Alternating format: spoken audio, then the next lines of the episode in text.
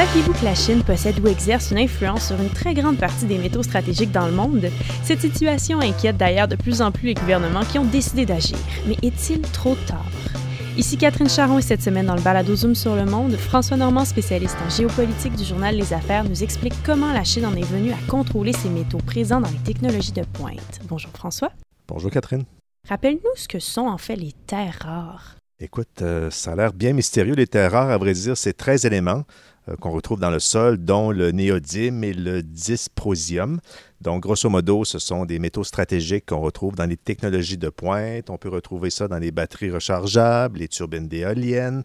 Et aussi, euh, il y a d'autres applications dans, dans les secteurs militaires, médicaux, scientifiques et même l'aérospatial. Le Canada et les États-Unis essaient de réduire la dépendance de l'Amérique du Nord aux importations des terres rares chinoises. Peux-tu nous expliquer quel est le plan de Washington? Oui. Euh, grosso modo, c'est que euh, les deux gouvernements travaillent sur un projet pour réduire la domination de la Chine dans les terres rares et aussi réduire la dépendance de l'Amérique du Nord euh, aux terres rares. Pourquoi? Parce que ce que les deux gouvernements craignent, c'est en cas de conflit commercial majeur avec la Chine, au pire encore une guerre dans le futur, ça pourrait restreindre l'accès aux terres rares en Amérique du Nord. Donc, on veut développer des projets miniers en terres rares. Il y a plusieurs gisements au Canada, notamment au Québec, mais au Québec, ça n'a jamais été développé en raison de la difficulté à rentabiliser à long terme ces projets. Donc, euh, dans le monde, euh, tu as à peu près une dizaine de pays producteurs de terres rares, sauf que la Chine contrôle 71% de la production. Et pour te donner un ordre de grandeur, Catherine, les deuxièmes pays producteurs et troisièmes pays producteurs sont l'Australie et les États-Unis. Donc, la Chine produit 120 000 tonnes de terres rares par année en 2018 et l'Australie, deuxième rang, seulement 20 000 tonnes et les États-Unis, 15 000 tonnes. Et en plus, la Chine contrôle 40% des réserves mondiales de. Donc, tu vois que c'est un contrôle assez important sur ces ressources stratégiques pour ne pas dire un monopole. Presque un monopole, effectivement. Dans ton analyse, tu expliques que les terres rares, ce ne sont pas les seuls métaux stratégiques sur lesquels la Chine a une position dominante. Peux-tu nous dresser un portrait de la situation? Tout à fait, Catherine. Écoute, euh, récemment, le magazine euh, Foreign Policy, le magazine américain Foreign Policy, a fait une analyse exhaustive du contrôle et de l'influence de la Chine sur l'ensemble des métaux stratégiques dans le monde. C'est un dossier qui s'appelle Mining the Future, How China is Set to Dominate the Next Industrial Revolution. Donc, ça documente et chiffre et je cite Foreign Policy, la concentration sans précédent du pouvoir de marché des Chinois dans les métaux stratégiques. Et ce qu'il faut comprendre, c'est que la domination de la Chine dans les métaux stratégiques, ce n'est pas le fruit du hasard. La Chine a toujours, euh, depuis 1949, ce qu'on appelle des plans quinquennaux. Donc, à chaque cinq ans, il y a une vision stratégique pour les cinq années à venir. Or, lors de la publication du 13e plan quinquennal de la Chine, qui s'étend de 2016 à 2020, on est encore dedans, euh, la Chine a déclaré que ce cycle-là, donc de 2016 à 2020, est une période, et j'ouvre les guillemets, une période de bataille décisive, et je ferme les guillemets, pour le métal non ferreux et pour la construction d'une société plus riche. Donc, c'est clair que les Chinois voulaient exercer un contrôle sur les métaux stratégiques pour être capable de se développer à son rythme. Donc, c'est comme ça que les Chinois fonctionnent. En plus, il faut comprendre que cette stratégie-là d'acquisition ou de contrôle, d'influence dans les métaux stratégiques, ça s'inscrit aussi dans une autre politique chinoise qui s'appelle le Made in China 2025. On a déjà parlé à plusieurs reprises dans ces balados et dans les analyses géopolitiques sur lesaffaires.com.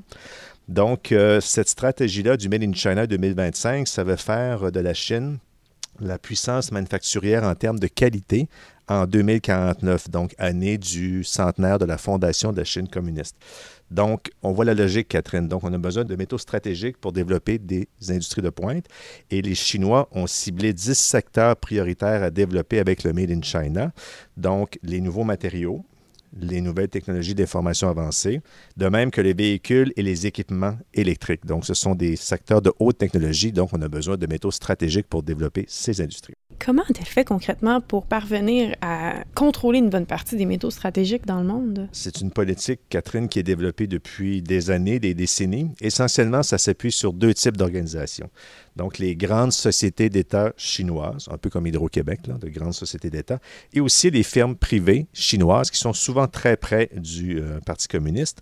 Donc, ces, euh, ces entreprises-là sont parties littéralement à la conquête du monde pour développer ou sécuriser les gisements miniers stratégiques pour la Chine dans d'autres pays. Comment on fait ça? Mais on fait soit des acquisitions de mines ou bien on prend des participations dans le capital des sociétés locales. Et selon le magazine Foreign Policy, euh, le code d'espèce qui explique bien comment la Chine procède, c'est la présence de la Chine en République démocratique du Congo, en Afrique. Donc, après des décennies de relations bilatérales entre les deux pays, Aujourd'hui, les Chinois possèdent ou exercent une influence sur plus de la moitié de la production de cobalt au Congo un exemple d'un métal stratégique. Euh, de plus, la Chine a une implication importante dans l'ensemble de l'industrie minière de ce pays. Et la Chine est aussi active dans d'autres pays d'Afrique. Exemple, en Afrique du Sud, euh, les Chinois sont actifs dans la région qui abrite la plus grande réserve de platine au monde. Les platines, parce que c'est une famille de, métaux stratégiques, les platines sont critiques, par exemple, pour euh, fabriquer des convertisseurs catalytiques qui servent à réduire les émissions euh, des voitures. Et euh, aussi, la Chine est impliquée dans d'autres pays développés où il y a des ressources, euh, notamment, ils ont pas une mainmise, mais presque une mainmise, si on veut, exemple, sur les réserves de niobium au Brésil ou sur les réserves de tantal en Australie. Et même dans le lithium, les Chinois sont très actifs. par exemple, les trois principaux pays producteurs de lithium au monde, qui regroupent 90% de la production de lithium en plus des trois quarts des réserves, sont le Chili, l'Argentine et l'Australie. Et là, tiens-toi bien, Catherine, en seulement six ans, donc c'est pas long, six ans, les entreprises chinoises en sont venues à exercer une influence sur plus de 59% des ressources de lithium dans le monde. Et euh, le Québec, dans notre coin, n'échappe pas à l'ère d'influence de la Chine. En 2016, il y a une société chinoise qui s'appelle Jiling Yang Nickel Industries qui a acheté la mine Québec Lithium en Abitibi-Témiscamingue pour la renommer North American Lithium. Bon, toutefois, la production était suspendue en 2016 et maintenant, la société s'est placée sur la, protection de la loi sur les arrangements avec les financiers. Mais ça te montre à quel point la Chine euh, avance ses pions un peu partout dans le monde pour, euh, pour contrôler euh, les métaux stratégiques. Mais il faut comprendre aussi, Catherine, que la Chine elle-même, sur son territoire, s'assure de contrôler ses ressources. Donc, en 1990, là, ça fait près de 30 ans, tu vois que ça fait longtemps que les Chinois réfléchissent à ça, Pékin a déclaré que les terres rares étaient une ressource stratégique et a interdit à toute entreprise étrangère d'investir dans ce secteur-là en Chine. Donc, les Chinois interdisent aux étrangers d'investir dans ce secteur-là sur le territoire, mais la Chine, elle, investit à l'étranger et prend des participations pour contrôler ces ressources-là dans d'autres pays. C'est pas une stratégie déloyale? Effectivement, si on regarde les règles de l'OMC, ça peut être questionnable parce qu'il n'y a pas l'enjeu de la réciprocité économique, mais euh, c'est un enjeu que plusieurs pays essaient de faire avancer, mais effectivement, ça pose un problème d'équité économique euh, c'est peut-être un, bon sujet de chronique éventuellement. Et tu écris que les terres rares sont aussi une arme géopolitique. Pourquoi? Oui, ça, c'est le bout qui inquiète, je te dirais, les Canadiens et les Américains. Euh, les terres rares, puisqu'elles sont essentiellement contrôlées par les Chinois, ça fait en sorte que si on se sert des terres rares pour faire des pressions politiques, ça peut permettre de faire bouger certains dossiers. Je te donne un exemple concret. Ça s'est passé en 2010. Donc, le Japon, qui est un grand importateur de terres rares de la Chine, a subi les pressions politiques euh, de la Chine parce que en 2010, là, pendant quelques semaines, environ un mois, la Chine, la Chine a suspendu totalement toutes ses exportations de terres rares à destination du Japon pourquoi? Parce qu'à euh, l'époque, il y avait des patrouilleurs japonais qui avaient arraisonné le 8 septembre 2010, pour être précis, un chalutier chinois qui, euh, qui naviguait près d'îlots disputés entre Pékin et Tokyo. Donc, euh, la Chine a dit libérez nos marins et on va reprendre les exportations de terres rares. Donc, qu'est-ce que tu penses que les Japonais ont fait? Ils ont libéré les Chinois, mais ça a commencé à faire réfléchir les gens sur la dépendance des pays industrialisés par rapport aux importations de terres rares. Et il faut comprendre aussi que l'actuelle guerre commerciale entre euh, la Chine et les États-Unis, ça fait aussi réfléchir les États-Unis parce que récemment, euh, je ne l'ai pas abordé dans mon analyse, mais j'avais déjà écrit ce sujet auparavant. Euh, subtilement, les Chinois ont fait comprendre aux Américains que si la guerre commerciale s'accentuait ou bien que ça faisait mal vraiment à l'économie chinoise, à ce moment-là, peut-être qu'on pourrait réduire ou limiter les exportations de terres rares vers le marché américain les Américains ont compris le message et, si tu veux mon avis, c'est dans ce contexte-là que s'explique, comme on disait au début, le projet des Canadiens et des Américains de réduire la dépendance de l'industrie nord-américaine aux importations de terres de la Chine. Et maintenant qu'on comprend un peu mieux le contexte, l'Amérique du Nord peut-elle vraiment réduire rapidement sa dépendance aux importations de terres rares chinoises? À vrai dire, non, Catherine, parce que c'est un processus qui est très, très long, parce qu'on ne peut pas créer une nouvelle chaîne de valeur dans les terres rares, donc de l'extraction à la transformation, à la production de terres rares euh, à brève échéance. Il faut beaucoup d'argent, il faut beaucoup de temps. Et surtout, il faut un prix mondial qui est favorable en termes de prix à la production de terres rares en Amérique du Nord. Parce que si le prix n'est pas au rendez-vous, il n'y a pas vraiment de logique économique à produire des terres rares, même s'il y a une volonté politique de développer ces terres rares-là.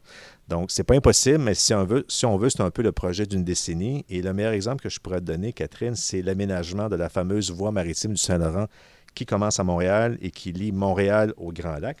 Donc, dans les années 1950, il y avait ce grand projet-là de, relier Montréal au Grand Lac, notamment pour désenclaver les, les Grands Lacs, donc le cœur industriel des États-Unis vers les marchés mondiaux. Et aussi, il faut se mettre à l'époque du contexte. Euh, la guerre de Corée avait commencé et les Américains voulaient sécuriser les importations de métaux en provenance de la côte nord. Donc, au lieu de passer par l'Atlantique et d'être à la merci peut-être à l'époque de sous-marins soviétiques en cas de conflit, on voulait faire passer les métaux directement par le fleuve Saint-Laurent pour rejoindre les Grands Lacs. Donc, c'est comme ça que ce projet-là s'est fait. C'est un peu la même chose avec le, projet actuel pour limiter la dépendance des Nord-Américains par rapport aux terres rares importées de Chine. Donc, c'est un projet à long terme. C'est pas impossible. On a réussi à le faire avec euh, la voie maritime du Saint-Laurent. Et là, je te parle des terres rares, mais cet enjeu-là va aussi pour l'ensemble des autres métaux. Donc, euh, oui, c'est possible, mais la route va être très, très longue vers une plus grande autonomie de l'Amérique du Nord pour euh, l'approvisionnement en métaux stratégiques. Merci, François. Merci, Catherine.